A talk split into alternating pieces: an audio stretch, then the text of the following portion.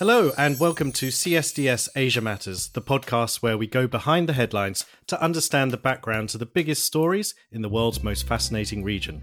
I'm Andrew Peaple. The assassination of former Japanese Prime Minister Shinzo Abe has shocked the world, and not just because of the rarity of such gun violence in Japan. Abe, Japan's longest serving prime minister until he stepped down in 2020, was arguably one of the country's most consequential leaders, overseeing a program of economic reform at home, which came to be known as Abenomics, and a reorientation of Japan's approach to foreign policy and national security. In this episode, we're going to discuss the legacy of Shinzo Abe, particularly in international affairs, with two experts. Eva Pejsova is the Senior Fellow at the Centre for Security, Diplomacy and Strategy at the Brussels School of Governance. Hello again to you, Eva. Hi, Andrew. And Dr. Mike Green. Mike is the Chief Executive of the US Study Centre at the University of Sydney and the author of Line of Advantage Japan's Grand Strategy in the Era of Shinzo Abe. Hello to you, Mike. Thank you, Andrew. Good to see you. Thanks to both of you for joining us so soon after this awful news. Mike, I wanted to turn to you first. Abe had two periods as prime minister, as we know, but I wanted to focus really on his second, more significant period in office, which began back in 2012. Can you start by outlining the position Japan was in when he took office in terms of its global reputation and power, and why the country was kind of ready for a, a new strategy both at home and abroad? You're right to focus on his second term, which began in 2012 because when he came to power in 2006 as prime minister, he wasn't ready. And he fell from power suddenly with a physical breakdown, really a mental breakdown in 2007, gave his cabinet almost no warning, resigned on national TV. And most people thought he'd never come back, but he did. He studied in the wilderness. I saw him several times for meals as he was looking at what was happening to Japan and thinking really about how he could come back and lead the country again, which seemed unlikely. But what happened was the period from 2009 to 2012 was very tough for Japan. The financial crisis, of course, hit uh, Japan's economy as others. The ruling Democratic Party of Japan really struggled to find its footing. And there were new prime ministers every year for six years three LDP, three DPJ. President Obama, other world leaders couldn't even keep track, dismissed one of the leaders, the first DPJ, Prime Minister Hatoyama, as loopy because he had such bizarre foreign policy pronouncements. Meanwhile, China was expanding its military and paramilitary presence in the East China Sea and the South China Sea. Russia, Korea were all landing on islands that Japan claimed. It was a period of humiliation, and the ri- arrival of Xi Jinping really sent a warning signal. So, in that context, Abe was brought back within the LDP and then won a landslide victory in 2012 and was the man for the moment as Japan tried to restore its standing and its national security. As he said at a speech in Washington I hosted at CSIS in February 2013, he said, I am back and so is Japan. Japan is not now and will never be a tier two country. And that's what he tried to achieve over his long uh, rule as prime minister. So that was a, a big ambition that he had. In your book, you write that his transformation then of Japan's grand strategy was as profound as anything really undertaken by any of Japan's post war leaders and marked a new era of Japanese statecraft. This is obviously a broad question, but can you describe the main facets of his approach and where he placed that line of advantage that you refer to in the book's title? So the line of advantage in Japanese Riekisen was used by the Meiji leader Yamagata Aritomo to describe the need for Japan as it emerged in the in the 19th century to have not just coastal defense, but to shape the strategic environment around Japan. And that history ended up being tragic for Korea, China, Asia, and Japan, of course. But the basic concept that Japan had to shape its environment is what Abe is trying to bring back, but with a very different context. Not the militarism of the pre war Japan, but an alignment of maritime democracies. So that's the core of Abe's strategy. He's an ideologue, as many have noted, but I've spent time with him, and others who have studied him and who knew him said that first and foremost, he was a strategist, a grand strategist in the tradition of a Winston Churchill or a Theodore Roosevelt or a Henry Kissinger. And he sought to restore Japan's standing at a time of relative declining power by strengthening alignment with other maritime democracies. First and foremost, the US, The Yoshida Doctrine, the foreign policy framework of Japan's towering prime minister until Abe, uh, Yoshida Shigeru, the post war prime minister, the Yoshida Doctrine basically used Article 9 of Japan's peace constitution as an alibi to avoid risk in international affairs and to focus on the economy. But Abe basically argued successfully to the Japanese people we need to accept risk, we need to stand up. So, key elements of his strategy were the Quad, which he proposed with US, Japan, Australia, and India, a free and open Indo Pacific strategy to invest in Asia to counter Chinese coercion, and revising the defense relationship with the US and Japan's interpretation of the Constitution to allow Japan to engage in joint operations, uh, collective self defense, to take on risk with allies and partners for the first time. Big, big moves, which now are the mainstream of Japanese foreign policy, backed by reorganization of Japan's government uh, to create a national security council and more of a sort of American presidential style of leadership and strategic direction for the country. So big, big changes, which now mark a new era. And to what extent, Mike, do you see this grand strategy and these features of Abe's approach as being something that was already taking shape in Japan i.e., he was really there being shaped by events, or do you see him more as really shaping events? Uh, it's always the question we ask about significant leaders like Abe, but I just wonder where you think the balance lies, to what extent he was a shaper and to what extent he was shaped by the circumstances he found himself in. Well, this is the old historian, social yeah. scientist question about structure versus agency.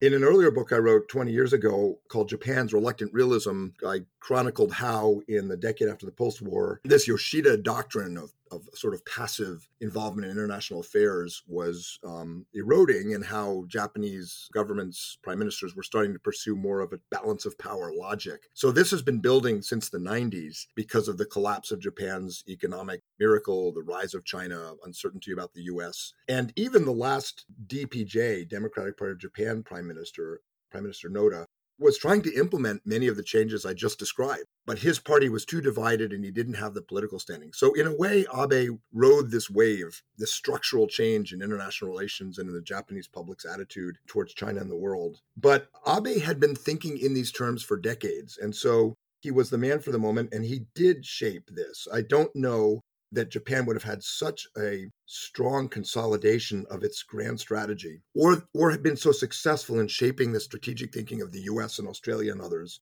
if Abe hadn't been there and if he hadn't had the leadership to stay in power for, you know, 8 years basically. So, yes, he shaped events, but events made his comeback.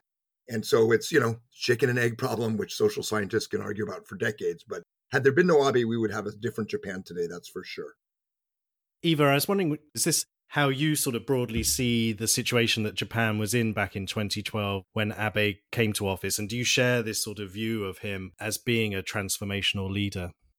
Well, absolutely. Uh, well, 100% second what Mike said, of course. It's, it's, very difficult to add something to that, to be honest. But um, the personality facet is definitely there and we can also see it by the scale of the reaction now after after his assassination he was an extremely popular and skillful diplomat and he really managed to gather support for the policy that served Japanese uh, national security interests so well. Um, be it Quad, be it the FOIP. He managed to sell the ideas really well from a sort of ideational point of view uh, freedom openness prosperity who can disagree with that? And perhaps just to complement on what mike said on the engagement with maritime democracies it was also with non-maritime non-democracies and i'm just thinking about his um, efforts to also engage russia during his period. So it was really a global in the french way of saying global all encompassing effort to, to create a friendly environment to Japan, in which I think he very much succeeded and that is something that is there to stay.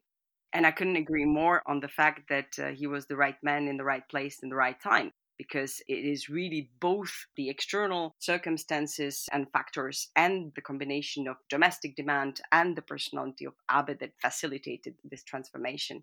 I mean, from the European point of view, clearly we owe Abe most of EU Japan rapprochement that we see in the past couple of years, especially since 2016, 2017. As much as Abe was reaching out to all those different regional and global actors, he also put a great emphasis on building stronger ties with Europe which resulted in a way with the Economic Partnership Agreement, the Strategic Partnership Agreement in 2018, and made the bilateral relationship as prosperous and onward going as it is now. So we owe him a lot.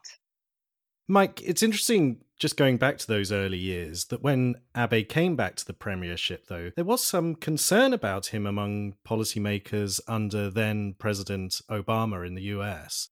What were those concerns about, and what then developed as Abe's aims with regard to relations with the US?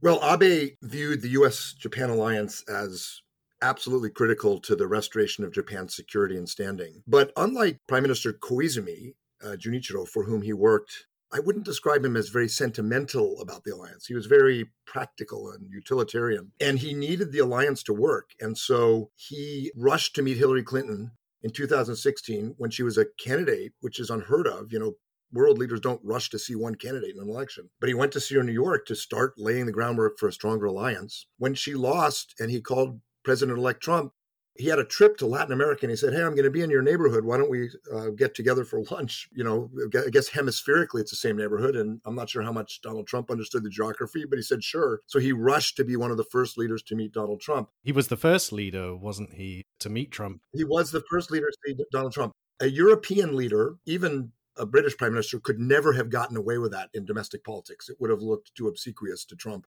Even a Canadian prime minister couldn't have done it. But the Japanese public wanted their prime minister to have a strong relationship with the US to deal with China. And Abe had room to do that. And he shored up Donald Trump. He was the Trump whisperer. To your question, when he came back to power in 2012, the Obama administration was very divided about China at that time. And one group wanted to solidify US China relations. They were beginning to look at Xi Jinping's proposal for a new model of great power relations, a kind of grand bargain.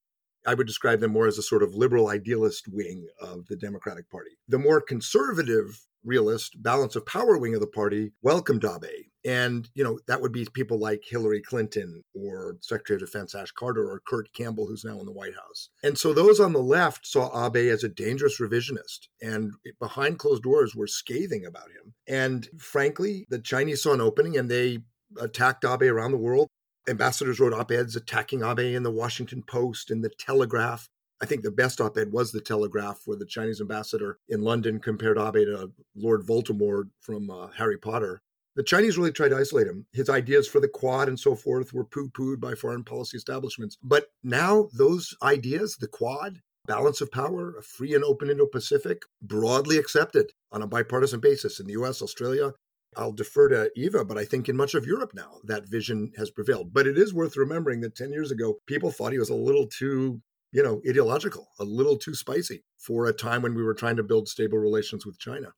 It's amazing, really, that actually during his period in office, Japan became a sort of thought leader, as you say, in, in, in that region. Eva, can you talk a little bit more about that? I mean, the way that Japan that had had this sort of very passive foreign policy for so long has suddenly become the country that others look to for their philosophy on Southeast Asia and the Indo Pacific more broadly.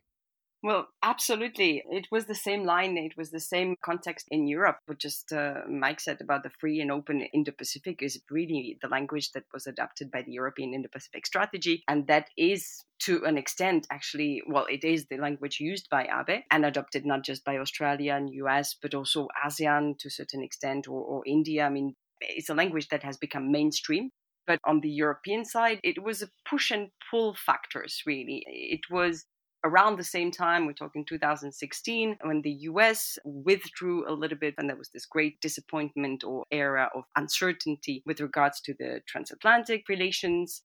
It was a push from Japan, but also, you know, Korea, to a certain extent, Australia, or some of the kind of like minded Indo Pacific partners for Europe to be more involved in the region. And on the other hand, it was, of course, Europe's own disappointment with China. It is since 2016 that we see uh, a much more cautious attitude to China being a, a major challenge with the 5G scandals, with Huawei scandals.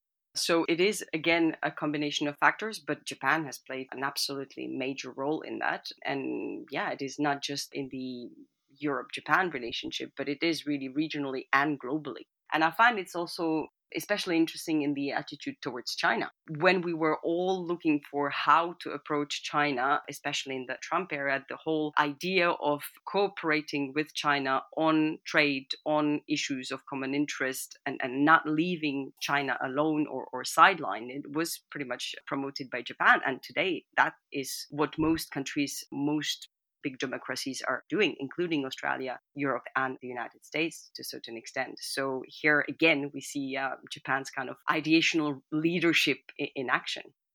Mike, can you talk us through a very important stage in Abe's premiership in terms of foreign policy, at least, with the commitment to collective self defense with the US? First of all, can you explain what that debate was all about, why it was controversial within Japan, and what it has meant for Japanese foreign policy, why it's been such a big change?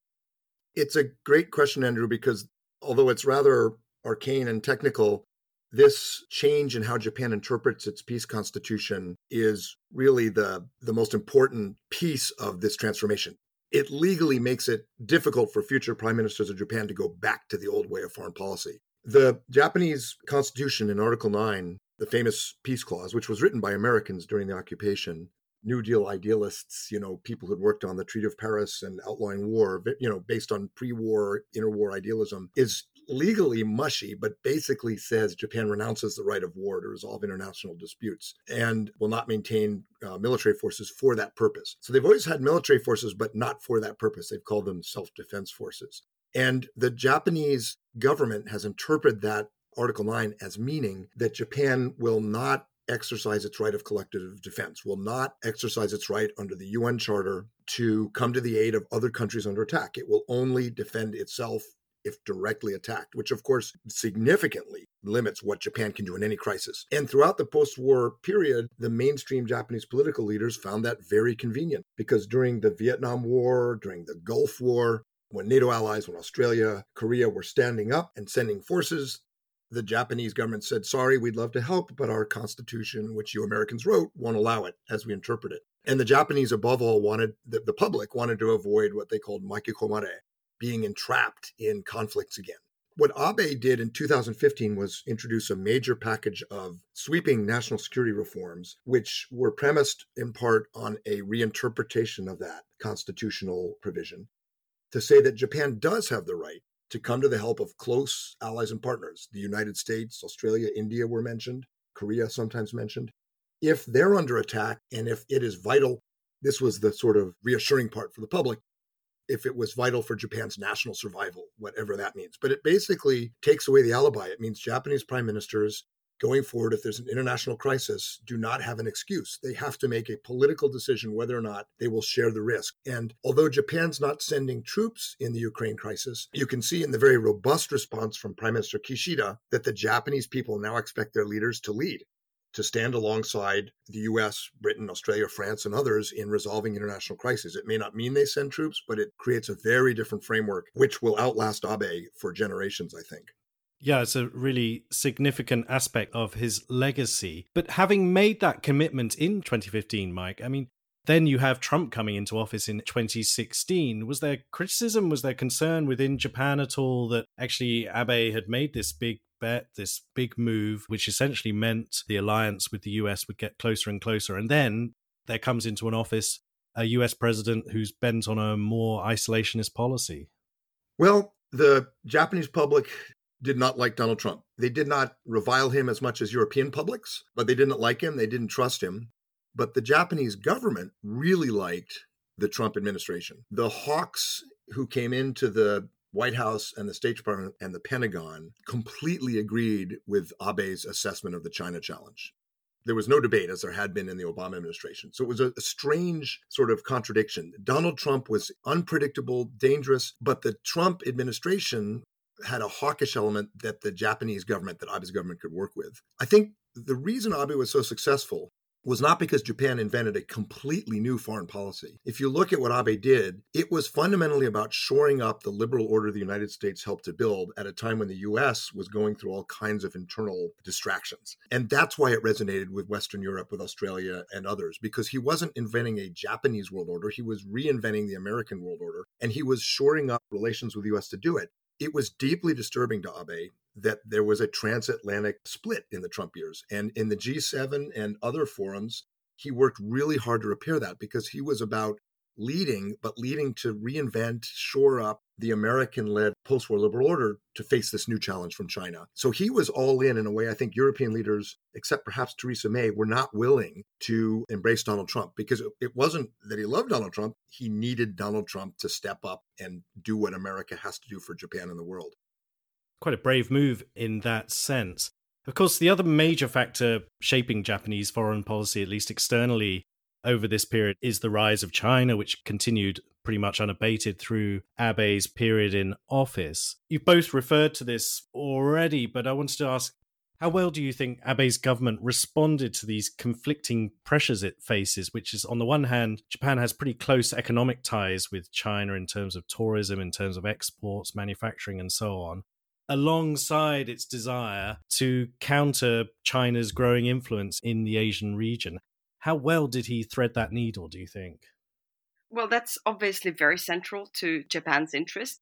As you say, we already mentioned it. It was really trying to balance uh, basically a very, very strong stance on territorial issues, on sovereignty, on China's effort to kind of unilaterally bend the rules based order in the region, it was through supporting, through capacity building, all the claimant stands of the states of South China Sea, for instance, uh, working closely with Southeast Asia, working closely with other allies, etc., etc.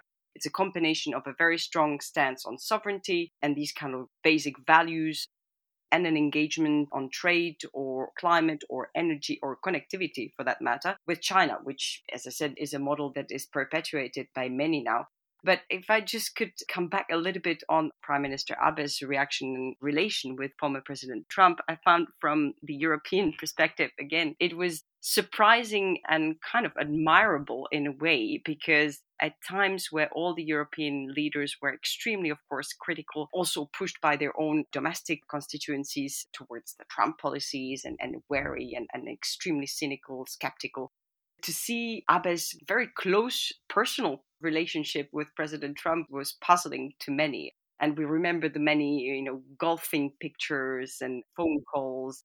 And again, I would emphasize the very strong personal, I guess, charisma or diplomatic skills that Abe had in that sense, which were really clairvoyant because not only he needed US support and all the reasons that Mike already mentioned, but also to keep a very close eye and a kind of constant personal connection with Trump to prevent any sort of bad surprises, which has deemed to be very smart in the end and managed to influence him somehow from behind. So I find that another very good example, if not the most telling one, of Abe's leadership and influence.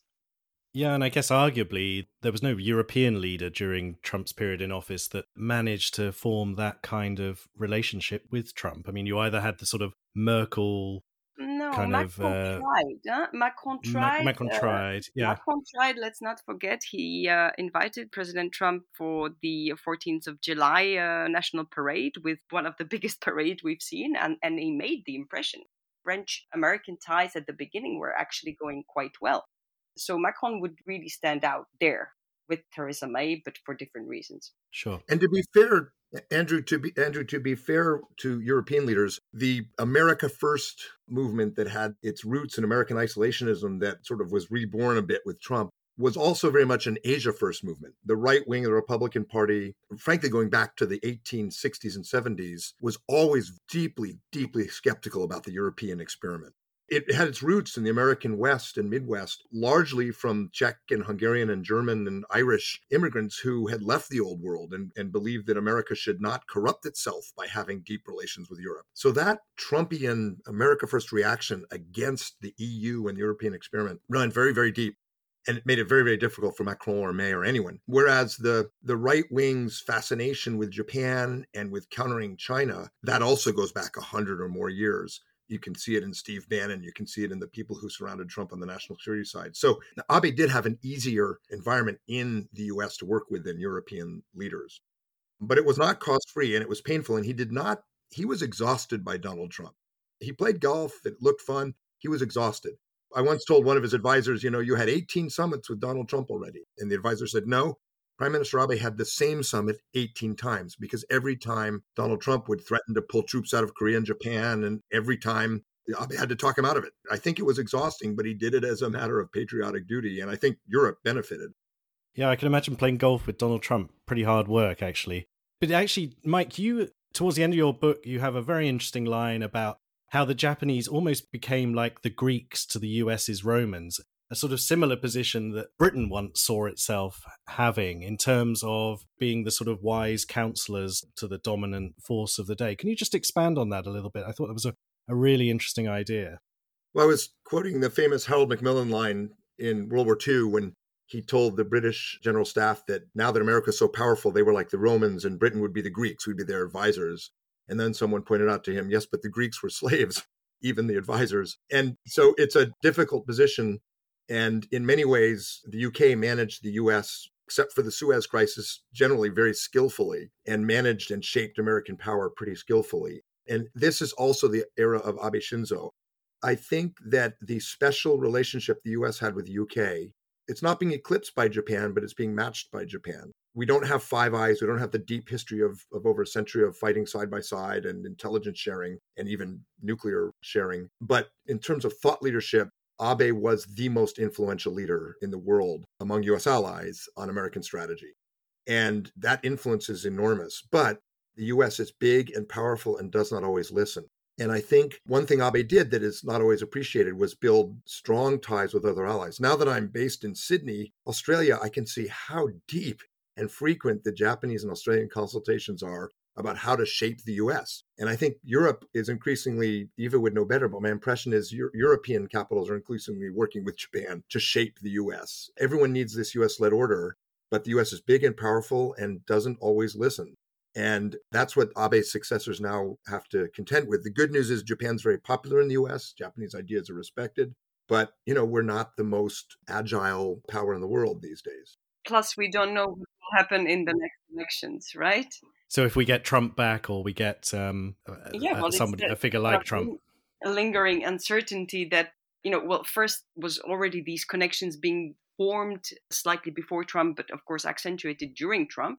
So when we always say America is back, but it's not really back in the same world with the dynamic already created bilaterally, trilaterally among their own allies that serves somehow as a, as a backup plan, if you want, I suppose, in, in the minds of many of those leaders in the case that the US shifts again into less predictable foreign policy.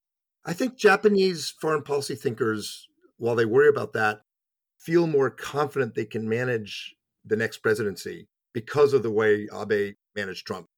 I personally don't think Donald Trump will be president again, but it is possible. And if we have that scenario, I think the Japanese people and many in the US national security establishment will look to Japan and also Australia to start doing what Abe did in the Trump years. And it'll be interesting to see if Europe, while it recoils at another Trump administration, which I think is unlikely now after these January 6th hearings, but if we have one, it'll be interesting to see if Europe now recognizes in Japan a partner to try to shape and sort of work its way through what would be a difficult four years. Although, as I said, I don't think that's where we're heading, but you know, it could happen.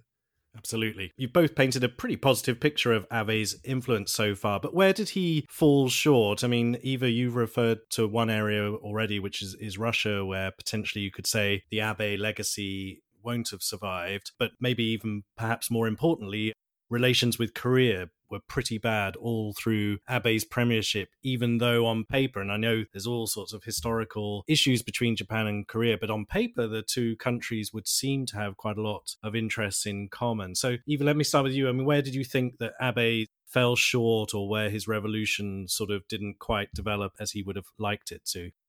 Well, the Korean case is one example, but I think it would be quite unfair to blame it solely on Abe because, of course, Japan Korea relationship is a complicated one. We've talked about it even before on this podcast. And it's not just with Korea, it's with China. And it all boils down to the historical revisionism, which is really this regional poison. And it will get better and worse probably in the years to come again. So this is not something that we would blame Abe for. But of course, the fact that Abe is famous for his, you know, conservative views, his own family history plays in his disfavor here. and some of the more nationalistic moves, including the visits to the Yasukuni shrine and, of course, the efforts to revise the constitution, were often pointed fingers on to underscore the more nationalistic and dangerous turn in Japanese politics. And that's inside and, and especially outside Japan, but both. But when we talk about shortcomings, I feel that there's a, a clear gap between the wildly applauded achievements on the international scene and the much uh, less pleasant balance that we see domestically. And sometimes we hear about the domestic scandals, but you know it's often brushed off. But it's true that the domestic concerns were much graver it seems, than the international ones. So it's not just, you know, scandals over the non-transparent financing of various projects, of preferential treatments to his friends, of media censorship, but also on the economic side. Abenomics worked to a certain limits only. Womenomics did not succeed. Again, whether that is a deeper structural problem of Japan, which I believe it is, it's more that problem than necessarily Abe. But overall, there were much more shortcomings at home than abroad. And that's something that needs to be reminded. Mike, what's your perspective there? Do you agree with that? That uh, it was broadly speaking successful in foreign policy and a mixed record at home?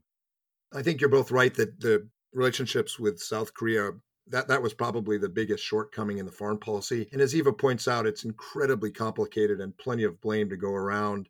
But it is striking that Abe took big risks to try to strengthen relations with Russia to counter Chinese influence, but didn't take big risks with Korea, which historically and geographically and in the US alliance system is a much more important card in the deck. And so, although it takes two to tango. You know, Seoul has to do its part, but Korea would be a sort of a, a B minus grade or a not completely successful grade in the foreign policy. His Abenomics economic program was on balance successful, but this was not a broad structural reform to grow the economy like conservatives saw with Margaret Thatcher or Ronald Reagan or Australia and New Zealand opening their economies in the 80s to grow.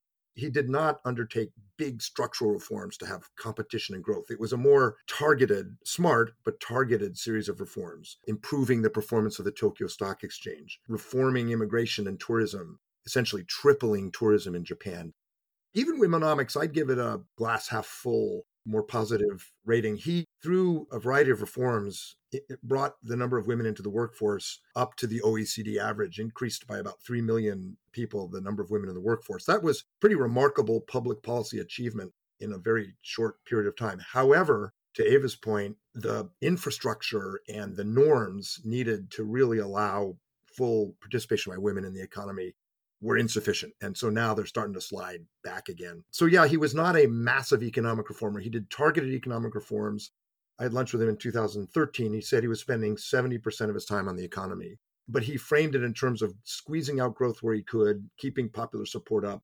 I think his big focus was always on the, the reform of Japan's grand strategy externally that we've been describing.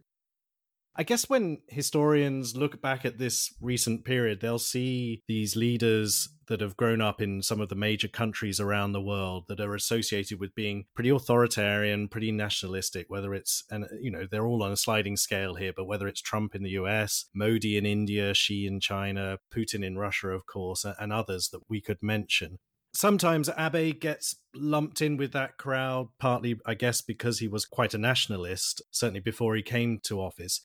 Do you think that's fair at all to lump him in in that sort of group of strongmen leaders? Where do you place him on that kind of scale? Mike, can I turn to you first on that? Well, he got along very well with Erdogan and Modi and Trump, despite the frustrations with Tony Abbott in Australia, with Netanyahu you know, this is an era where the foreign policy challenges, but also the limits of the social welfare state mean that kind of technocrats and bureaucrats don't fare well as leaders. And these strong willed prime ministers and presidents, you know, stand out. It's kind of their era. And he got on with them. You know, Abe had a, he was a nationalist in both the good and bad sense, I suppose. He did view the Tokyo War Crimes Tribunal and the judgment of Japan as not fair. That said, in 2015, on the 70th anniversary of the end of the war, he issued the longest statement of apology and remorse ever issued by a Japanese prime minister, actually longer than any ever issued by a German chancellor. But he said it was the last apology. That's what he wanted was to get Japan out of the penalty box. And I think he succeeded. But it did create some controversy with Korea and with some in Japan as well. That's the era we live in. I don't think, Uh, you know, in terms of civil rights and domestic governance, he definitely is not in the same category as Modi or Erdogan or Viktor Orban. Definitely not. But he has a little bit of that to him and people will comment on that. You can see it in all the remembrances that while it's overwhelmingly positive, there is commentary about how he does, at least on the better end of the spectrum, fall in with that group of leaders you mentioned. And of course, I suppose putting democratic values at the core of Japan's foreign policy was important, particularly in concepts like the free and open Indo Pacific. I mean, how convincing do you think Abe was with that, how convincing do you think Japan is as a proponent of democratic values, especially maybe given it, its longer term history going back to the war and so on? If that's for me, I'd answer by saying pretty convincing. In consistent public opinion polls in South and Southeast Asia, Japan is rated the most trusted country in the world. The Lowy Institute in Australia does a very interesting annual assessment of Asian power called the Asia Power Index. And in 2019, ranking different power attributes of countries. They gave Japan top marks for thought leadership and leading the international liberal order. You see similar things in polls in Singapore and Southeast Asia. The Japanese political leadership has warmed to the idea that they should stand by universal values, democratic values. The current Prime Minister Kishida particularly believes in that, but the Japanese take is different from the US take. It's more accommodating to the incomplete democratic processes in Southeast Asia, and it's softer than the US approach, but I think pretty effective. But Japan's influence and respect, when you look at these polls, are not enough without US power. All these polls rate Japan highly, except in terms of power. And so it's the alliance with the US and the ability to align with Europe and the Quad that gives Japan material power to back up its thought leadership. And that's why this is not a sort of Japanese leadership of Asia like people talked about in the 80s or the Great Asian Prosperity Sphere in the 30s. It's thought leadership for a liberal order, aligning countries around a vision that was not invented in Japan, is being refined by Japan. And I think for that reason, it has credibility, maybe in some ways more credibility than American arguments in parts of Asia. And Eva, it was noted at the start of the conversation that Abe came to office after one of these periods that Japan seems to have where prime ministers are uh, going through a revolving door. And it often happens, it seems, that you have somebody who's in power for a long time. You think of Koizumi in the early 2000s, in office for a long period, followed by one of these periods of, you know, a new prime minister seemingly every every few months. Is there a danger now? Do you think that Japan slips back into that kind of period and some of the momentum of the Abe inheritance is lost? I know Kishida has just won a significant victory in recent elections as we record this, but um, do you see this legacy lasting even if we go through one of those periods of revolving leaders? Well, I think the chances are very solid this time because, as you said, the LDP secured basically its majority now, and we are sailing through, um, well, at least for the next three years, extremely stable waters where the Kishida government can basically implement all the policies that he wanted to, including the defense budget rise that we are likely to see, including pushing for the proposition to revise the constitution. I think that there are solid, solid chances now that the public opinion seems more mainstreamly aligned behind Abe's vision that we will see a, definitely a continuation. But if I can just quickly come back on the comparison with some of the autocratic leaders, I find that there's two main major differences between Abe and this group. And first is the fact that Abe was really not inward looking as opposed to most of these, quite the opposite, outward looking. So, you know, when you say he's a nationalist, and some would argue he's actually an internationalist, but because it serves the Japanese domestic and national interests. And the second that I see is that Abe is not a populist. And perhaps with the slight exception of Korea here, in fact, many of the reforms that he tried to push were not very popular at home, you know, be it on the constitutional revision or the many of the legislation that he passed to make that happen. That's a really, th- those are really good points from Eva. And if I can add to them, unlike these other leaders we're talking about, Abe is not anti immigration. Japan's never had a very open immigration society, but in incremental ways is opening up at a time when these other countries are closing down. And the same is true for trade, to Eva's point about engaging the world, not closing down. Japan is moving in an international and opening direction on trade when many of these other countries are becoming more protectionist, including the US. When Abe came to power, about 16% of Japan's trade was covered by free trade agreements, economic partnership agreements, and so forth. About 16%. When he left, it was about 82%. So Japan is opening in a way these other leaders aren't. And I'm glad Eva raised that because it's a really important distinction. And a last question for you, Mike, then, just to sum up. And Eva referred to it in her, her last comments there. Has Abe taken the Japanese people with him in terms of this overall approach to foreign policy? Because this is a country that had profound pacifist leanings in in a way unlike any other country, any other major country at least that we've seen in in the past. It was a remarkable position for a major country to have, but do you think Abe has ultimately changed that in a in a lasting and stable way? He definitely has changed it. How far it goes, we'll have to see. So, for example, Prime Minister Kishida's government is looking at increasing defense spending to 2% of GDP. It's officially about 1%. By NATO standards, it's probably closer to 1.2%. The public supports that. Pacifist Japan, the public supports essentially doubling defense spending in principle. The question is a fiscal question. Will they issue more debt? Will they be willing to sacrifice social welfare spending to get defense spending? So I think Abe has won broadly speaking, the ideological argument. The Japanese people still hate war. That aspect of pacifism is still strong, but the idea they have to take risk, they have to be more proactive, they have to do more to defend themselves, that has taken root. The real debates now, I think, are going to be less about ideology and more about things like fiscal cost. And that's where you'll see the tension in Japanese politics going forward. In that sense, Abe's era is here to stay at least three years, as Eva said, because of the electoral results. I'd say it's generational my final thoughts were were pretty much the same. Um, yeah, no, it's it's exactly that. Abe's era is here to stay, and the legacy lives on. Well, thank you both so much for that fascinating discussion. There, really, truly Im- informative. We actually published a episode recently, which Eva also took part in, where we look at Japan's approach towards Southeast Asia. So there's more detail and more discussion of Japan's foreign policy in that episode as well. So do check that out. But for now, thank you to both of you. Thank you, Mike and Eva. As I say, tragic circumstances, but a really fascinating discussion there. You can get engaged with us at CSDS Asia Matters. We're on the CSDS website. We have a LinkedIn page. We have a Twitter account, of course. We have an email account too. So please don't hesitate to get in touch with us if you have comments or thoughts Thank you so much to Rebecca Bailey for producing this episode today. Thank you, as ever, to Alexander Lestrange for the for the music for CSDS Asia Matters, and thank you most of all to you for listening to our episode. And I hope you'll listen to more in the future. For now, though, goodbye.